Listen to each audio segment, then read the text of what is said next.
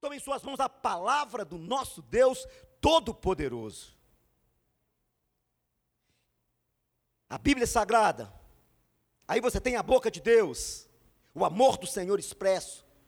Aí você tem um Deus que fala com você, que cuida de você, que preserva. Vai abrir carta de Paulo aos Gálatas, capítulo de número 5. E nós vamos ler versículo de número 16 ao número 24. Nesta noite de corrente das sete orações, quinto elo dessa campanha Jornada Feliz.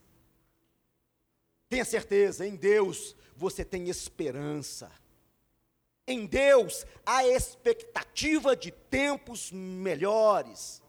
Em Deus a graça, a amor, a unção, a poder para a sua vida, para te abençoar em Cristo Jesus, o nosso Senhor. E apesar de tudo, a vitória em Deus, a vitória em Cristo para você é certa. Gálatas 5, 16 ao 24. Diz assim a palavra do Senhor. Por isso digo: deixem que o Espírito guie sua vida. Assim não satisfarão os anseios de sua natureza humana. A natureza humana deseja fazer exatamente o oposto do que o espírito quer. E o espírito nos impele na direção contrária àquela desejada pela natureza humana. Essas duas forças se confrontam o tempo todo de modo que vocês não têm liberdade de pôr em prática o que intentam fazer. Quando, porém, são guiados pelo Espírito, não estão debaixo da lei. Quando seguem os desejos da natureza humana, os resultados são extremamente claros: imoralidade sexual, impureza, sensualidade, idolatria, feitiçaria, hostilidades, discórdias, ciúmes, acessos de raiva, ambição, ambições egoístas, dissensões, divisões, inveja, bebedeiras, festanças desregradas e outros pecados semelhantes. Repito o que disse antes: quem pratica estas coisas não herdará o reino de Deus. Mas o Espírito produz este fruto: amor, alegria, paz, paciência, amabilidade, bondade, fidelidade, mansidão e domínio próprio. Não há lei contra estas coisas. Aqueles que pertencem a Cristo Jesus crucificaram as paixões e os desejos de sua natureza humana. Eterno e bom Deus, essa é a tua palavra, e nós te damos graças pela tua palavra nessa noite. Senhor bom Deus, que a palavra do Senhor venha em direção à nossa vida, para nos ensinar a tua vontade, para nos mostrar o quanto nós precisamos do Senhor, nós carecemos do Senhor, o quanto, Deus, somos carentes do Senhor, Deus. Que o Senhor venha ministrar essa palavra em nossa vida. E que todos nós possamos aprender do Senhor, Deus, para em tudo sermos abençoados por Ti, no nome do Senhor Jesus. Pode se assentar no seu lugar nessa noite, abençoado pelo poder da palavra. Quero ministrar sobre a vida de vocês a paz que vem de Cristo Jesus, o nosso Senhor.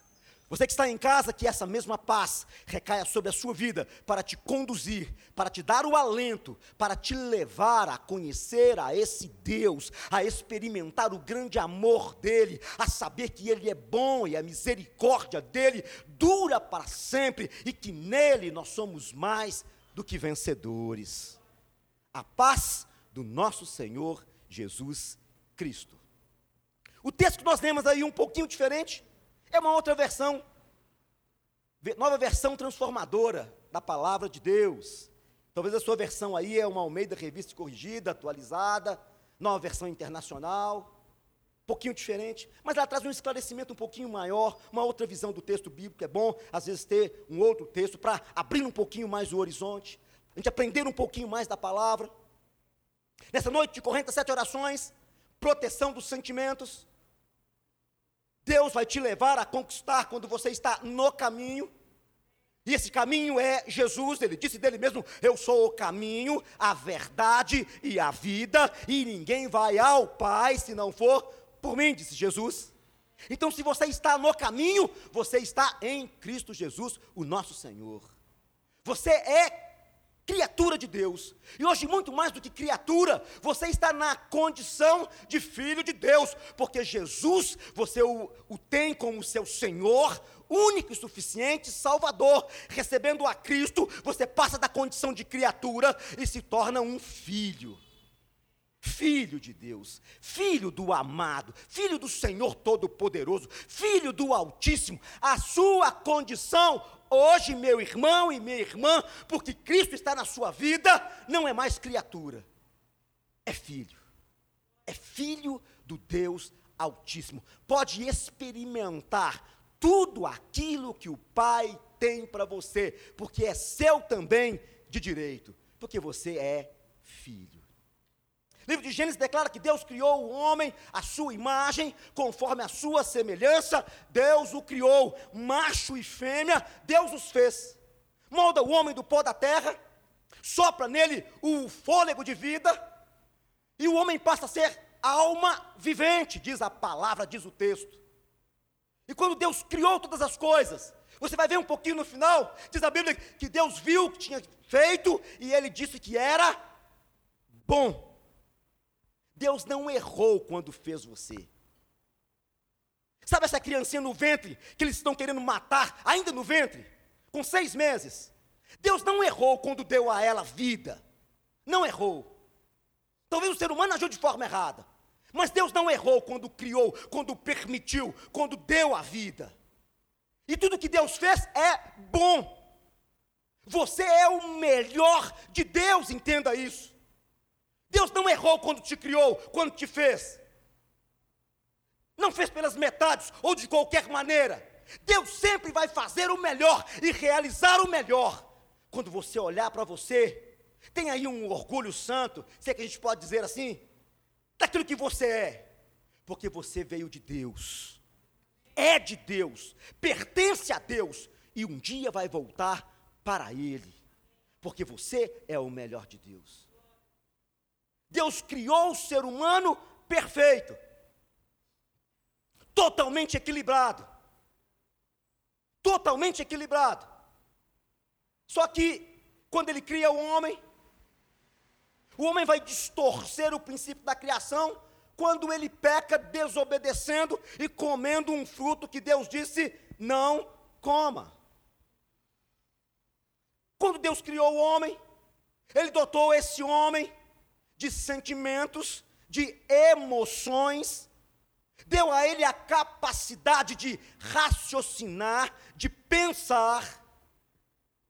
É uma grande diferença entre o ser humano e os outros animais. Não de agir simplesmente impulsionado pelas suas emoções, pelos seus sentimentos.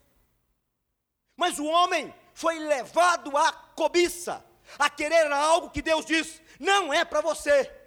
Está aí, mas não coma. Não tome dessa fruta. Porque o dia que você comer dela, certamente você vai morrer. Foi a palavra de Deus para Adão e para Eva. Mas ela foi iludida pela, pela serpente. E ela comeu. E foi quebrado o princípio de Deus na vida do homem. E o homem que estava em equilíbrio, criado por Deus, estabelecido pelo Senhor, teve esse equilíbrio, teve esta estabilidade alterada por causa do pecado. E quanto mais queriam se aproximar, mais distante ficavam. O jardim onde foram colocados, eles foram postos para fora daquele jardim. A terra que era abençoada, teriam agora que trabalhar duro para conquistar o sustento daquela terra terra abençoada ia produ produzir espinhos, pela dificuldade, por causa do pecado, por causa do distanciamento. Aí você já pode aprender o primeiro princípio da sua vida. Nós não podemos viver longe de Deus, não podemos viver longe do Senhor, não podemos distanciar desse Deus todo-poderoso. A humanidade está assim. Leis como esta, aprovando o aborto de uma criança de seis meses, é instituída, é criada, é colocada lá dessa maneira. Por quê? Porque a humanidade, porque o ser humano eles estão distantes, eles estão longe do Senhor, eles ainda estão vivendo o pecado, eles ainda estão vivendo a influência de Satanás, dos demônios, do diabo na vida deles. Essa é a grande verdade. O distanciamento causa isso. O distanciamento leva a humanidade a isso, ao desequilíbrio e depois do pecado, a humanidade viveu e vive ainda hoje. Mas para você tem uma boa notícia. O primeiro Adão pecou, mas o segundo, ele foi fiel até o fim, até a sua morte na cruz, para quebrar o poder do pecado na vida do ser humano para mostrar para a humanidade que nós podemos viver segundo o padrão de Deus, segundo a lei de Deus, segundo os mandamentos do Senhor, não segundo a vontade de Satanás, não segundo o desígnio dos demônios. Nós podemos viver segundo a graça do Senhor. Podemos viver. O pecado em nossa vida, por causa de Cristo Jesus, por causa do Senhor que o venceu, por causa do Senhor que conquistou para nós o direito de sermos regenerados, de sermos tratados por Deus. Tem que ser um acidente. Você tem que buscar equilíbrio para os seus sentimentos, equilíbrio para as suas emoções. Tem que procurar viver segundo o padrão de Deus. Se há alguma coisa em sua vida que está em desequilíbrio. Fala com o Senhor. Clama pelo sangue do Senhor Jesus. Busque pela graça do Senhor na sua vida. Aprenda a palavra. E nessa noite você vai ouvir um pouquinho como colocar as coisas em equilíbrio. Como se estabelecer diante de Deus. Como viver segundo o padrão da palavra. Porque isso é importante. Se você parar para ouvir hoje em dia, são tantas invenções humanas, tanto jeitinho humano, tanto atalho para cortar. O que você tem que viver na sua vida para ser abençoado, o que você tem que viver na sua vida para desfrutar da graça, para ter uma jornada feliz, é a Bíblia Sagrada, é a palavra de Deus. Você tem que viver o que está aqui, compreendendo a vontade de Deus e aplicando na sua vida os princípios desta palavra. Desta palavra. E há uma responsabilidade para você que me escuta, que me vê nessa noite. Você conhecer essa palavra, conferir o que você está ouvindo de acordo com esta palavra. Deixar um pouquinho de lado os sentimentos, as emoções, e ter um culto com a razão, com a mente, com o entendimento. Há uma responsabilidade sua de conhecer a Bíblia, de conhecer a vontade de Deus e de confrontar aquilo que você ouve por aí com a realidade, com a palavra de Deus. É responsabilidade sua. Por que eu estou dizendo isso?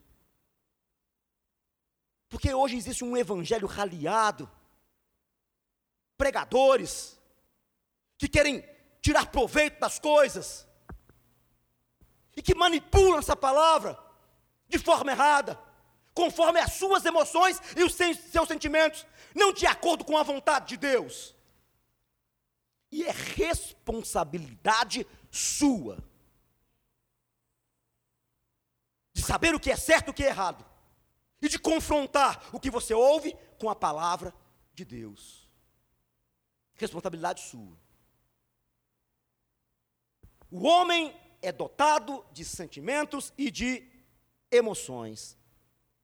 Só que entenda uma coisa. Segundo o segundo Adão, esse homem não é mais guiado e dominado pelos seus sentimentos e emoções. Mas ele tem que ser dirigido pelo Espírito Santo do Senhor. Pelo Espírito Santo de Deus. E o Espírito de Deus está aí, não mais como um visitante, mas como um morador. É o tempo do ministério dele, da ação dele, dele operar, dele agir. Porque ele está completando a boa obra que um dia ele começou em nossa vida. Ele está nos aperfeiçoando, nos preparando, nos moldando para ter um encontro com o Senhor Jesus Cristo, para passar a eternidade com o Senhor, para a vida eterna. Seja você trabalhado e moldado por este Espírito. Seja você, meu irmão, trabalhado por Ele, aperfeiçoado por Ele, tratado por Ele. Deixa o Espírito levar você ao conhecimento de Deus. E saiba de uma coisa, desde lá do começo, o diabo tenta, se levanta, e a função dele é essa mesmo: matar, roubar e destruir. Só que nós não podemos ser um instrumento de Satanás. Os governos não podem ser um instrumento de Satanás. A humanidade, a sociedade não pode ser um instrumento de Satanás. Fomos chamados para manifestar a glória do Senhor. A glória. Para viver a graça. Para provar e experimentar o reino de Deus aqui nessa terra. Isso é para você. Para se ter uma jornada feliz, você tem que viver o reino de Deus hoje. Não é lá na eternidade, lá na glória com o Senhor. É viver o reino dele hoje. E o reino de Deus se consiste em um reino de paz e de justiça. Paz e de justiça os seus sentimentos, eles têm que ter um equilíbrio de paz e de justiça. Se você continuar um pouquinho lá em Gênesis, Adão e Eva vão ter um filho, ou dois filhos, Caim e Abel. Vão apresentar a Deus uma oferta. Deus atenta mais para a oferta que Abel levou. Só que vai brotar ira no coração de Caim.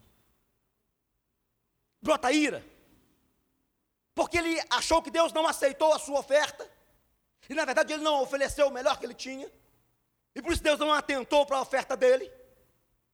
Ele então vai se levantar contra o seu irmão e vai matá-lo. Gênesis 4, 3, 8. E aconteceu ao cabo de dias que Caim trouxe do fruto da terra uma oferta ao Senhor, e Abel também trouxe dos primogênitos das suas ovelhas e da sua gordura, e atentou o Senhor para Abel e para a sua oferta. Mas para Caim, para a sua oferta, não atentou. Olha o que o texto diz: E irou-se Caim fortemente, e descaiu-lhe o semblante.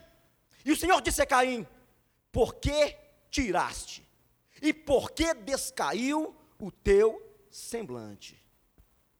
Dois sentimentos ruins: tristeza, caiu o semblante, e a ira. Guarde bem isso. Olha o que Deus fala para ele: se bem fizeres, não é certo que será aceito, e se não fizeres bem, o pecado jaz à porta e sobre ti será o seu desejo, mas sobre ele você deve dominar. Olha o que Deus disse para Caim: o pecado jaz à tua porta. O que Deus estava dizendo? Que os sentimentos ruins estão batendo a porta. A ira, o rancor, a inveja, falsidade. Estão todos aí batendo a porta. Mas cabe a cada um de nós dominar. Deus criou você para dominar as coisas, sabia disso? Deus deu a você autoridade, deu a você liderança, deu a você posição. Deus te fez a imagem e a semelhança dele para você aprender a dominar. Então não haverá desculpa para o pecado diante de Deus, porque em Cristo ele já foi resolvido e Deus te deu a capacidade de dominar o pecado. De dominar, não de ceder a ele. Então, para aquela desculpa, ah, mas a carne é fraca. Sabe o que o texto diz? Um pouquinho à frente. Para você que acha que a carne é fraca, que o espírito está pronto. Para nos ensinar uma coisa: nós não temos desculpas para ceder a Satanás. Esses que criam essas leis malucas por aí, o dia que tiverem um encontro com o Senhor, não terão desculpa. Não terão desculpa dos crimes que cometeram, da aberração que eles colocaram como lei. Não terão desculpa, porque cabe ao homem dominar o pecado, os seus sentimentos, a cobiça, a inveja. Cabe a você dominar essas coisas. Porque o Senhor Jesus dominou todas elas. Para Caim, a ira. A Bíblia diz em Efésios 4, 26 e 27: Irai-vos e não pequeis. Não se ponha o sol sobre a vossa ira. E ainda te dá uma instrução: não deis lugar ao diabo. Tem muita gente esquecendo o Espírito Santo. Tem muita gente esquecendo a santidade. Tem muita gente esquecendo e trocando os princípios da palavra para dar lugar a Satanás e ao diabo nas suas vidas, para abrir uma porta, para ele entrar e fazer bagunça. Aprenda uma coisa, meu irmão: fecha a brecha, fecha a porta, fecha a janela, barra a ação de Satanás na sua vida. Como crente, repreenda os demônios, porque você tem autoridade no nome do Senhor Jesus e viva a santificação de Deus para você. O poder do Senhor está na sua vida, a graça de Deus está sobre você, a unção dos santos é com você, meu irmão e minha irmã. O poder do Espírito Santo está na sua vida para te abençoar. Para te abençoar. Aprenda isso. Para se equilibrar sentimentos e emoções para viver o Evangelho, para provar Deus, para viver e ser realmente um crente nesse tempo. Você tem que crucificar a carne. Tem que crucificar a carne. Tem que saber distinguir realmente o que é bom para você. Porque o pecado muitas vezes ele é gostoso, meu irmão. O diabo não vai apresentar para você de chifre, com um garfo, um tridente na mão vermelho, com dente para fora. Não vai se apresentar assim para você. Você vai correr dele quando vê-lo assim. Mas ele é atraente, ele é bonito. É gostoso o pecado. Mas o fim é a morte, e você tem que discernir essas coisas. Muitas vezes o, o desejo do coração é enganoso, diz a palavra do Senhor. Foge, foge das paixões da carne, foge, meu irmão, dos sentimentos que vão te levar para longe do Senhor, foge daquilo que a Bíblia nomeia como pecado, foge das paixões humanas, foge, foge disso, crucifique a carne, Olha o que, que Gálatas fala. Já estou crucificado com Cristo. E vivo não mais eu, mas Cristo vive em mim. E a vida que agora vivo na carne, vivo é na fé do Filho de Deus, o qual me amou e se entregou a si mesmo por mim. Você tem que estar crucificado com Cristo. Aqueles que pertencem a Cristo Jesus crucificaram as paixões e os desejos da sua natureza humana. Gálatas 5, 24. Se você é de Cristo Jesus realmente, as paixões, os desejos da carne, os desejos humanos, os apetites humanos, eles estão crucificados com Cristo Jesus, o nosso Senhor. Crucificar a carne é rejeitar muitas vezes a si mesmo. Desejos, emoções, sentimentos que deturpam a imagem do Filho de Deus. Crucifica isso. Deixa pregado naquela cruz lá com Cristo Jesus. Não desça você dessa cruz. Não rejeite a palavra, não desobedeça a Bíblia, os mandamentos, a vontade de Deus.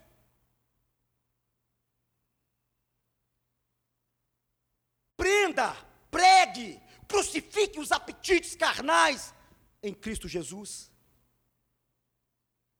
E o texto diz: prostituição, impureza, lascívia, idolatria, feitiçarias, inimizades, porfias, emulações, iras, pelejas, dissensões, heresias, invejas, homicídios, bebedices, glutonarias. E poderiam continuar nomeando muitas coisas aqui. Não deixe isso acontecer na sua vida.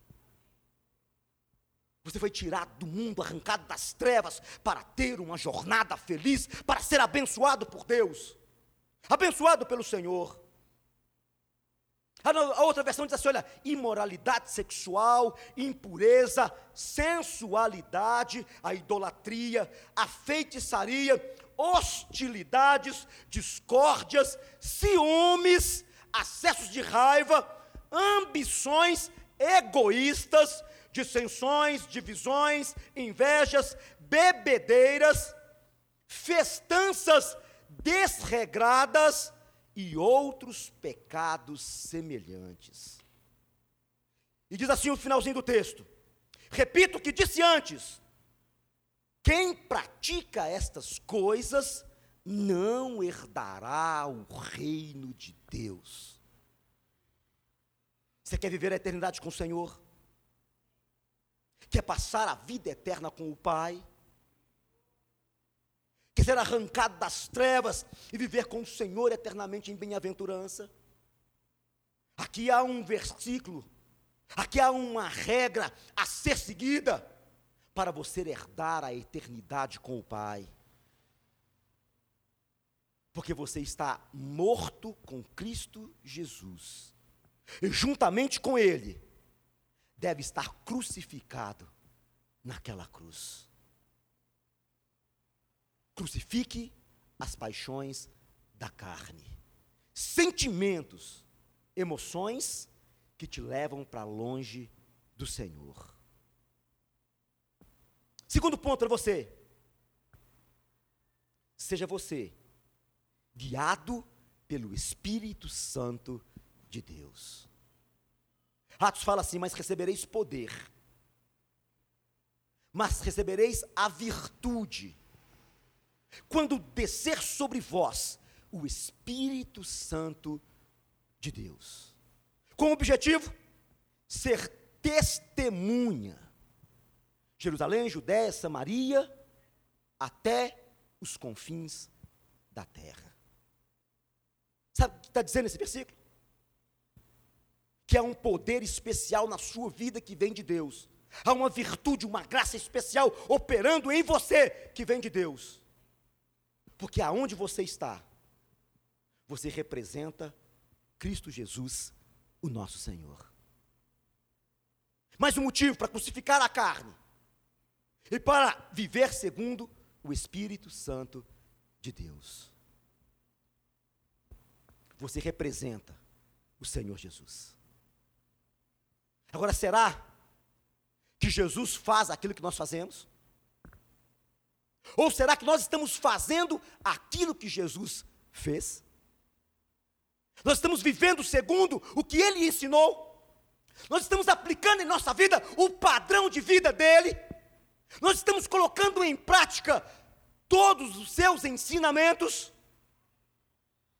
Nós estamos vivendo pautados segundo a palavra de Deus? O que é ser guiado pelo Espírito? É ser levado pelo Espírito Santo a viver a vontade de Deus. Deus não quer que você viva em prostituição. Deus, meu irmão, Ele não quer que você viva em impurezas, em lascívia, em idolatria, em feitiçaria, em inimizades, em porfias, em iras, em pelejas, em dissessões, em heresias, em inveja, em homicídio, em bebedice e nem em glutonaria. Deus não quer que você viva dessa forma, dessa maneira. Deus não quer que seus sentimentos e as suas emoções, que devem estar equilibradas nele, te levem a essas práticas.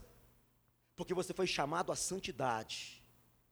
Você foi chamado à renovação da sua mente. Para você poder experimentar qual seja boa, agradável a vontade do Senhor na sua vida. Deus, Ele quer que você viva bem e represente Ele aqui nessa terra. O Espírito te leva a viver a vontade de Deus. Por isso ser guiado pelo Espírito Santo. Por isso ter intimidade com Ele. Por isso, muitas vezes, deixar de lado aquelas orações que só pedem as coisas materiais a Deus e que se esquece de pedir a Ele a virtude deste Espírito, o agir deste Espírito, o transformar desse Espírito, o moldar desse Espírito, as experiências com este Espírito, o ser guiado por este Espírito.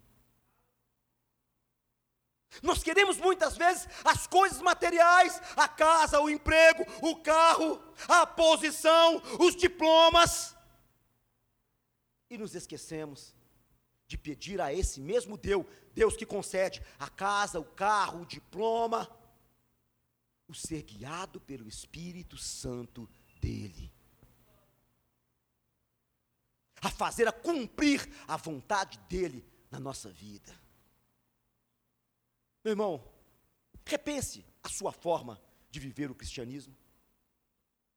Repense a sua maneira, o seu caminhar até o dia de hoje. Porque as coisas desse mundo, elas vão apertar um pouquinho mais ainda, sabia disso? Vai ficar um pouquinho mais difícil ainda. Não para o mundo em si, mas para aquele que é um verdadeiro cristão. As coisas vão ficar apertadas, mais difíceis. Porque você não vive segundo o curso deste mundo, você vive segundo o curso da palavra de Deus. Então busque mais, peça Deus mais, mas também as melhores coisas, as coisas que são eternas, não somente as passageiras. Fala com Deus, se aproxima dele, tenha intimidade, tenha comunhão, se relacione com este Espírito Santo. Se relacione com Ele. Aprenda dele. Porque Ele vai te mostrar a grandeza, o poder e o amor do Pai. Ele vai te mostrar isso. Porque este Espírito, ele vai produzir em sua vida amor, gozo, paz, longanimidade, benignidade, bondade, fé, mansidão. Amor, alegria, paz, paciência, amabilidade, bondade, fidelidade, mansidão, domínio próprio. O que, que o texto diz? Não há lei contra estas coisas.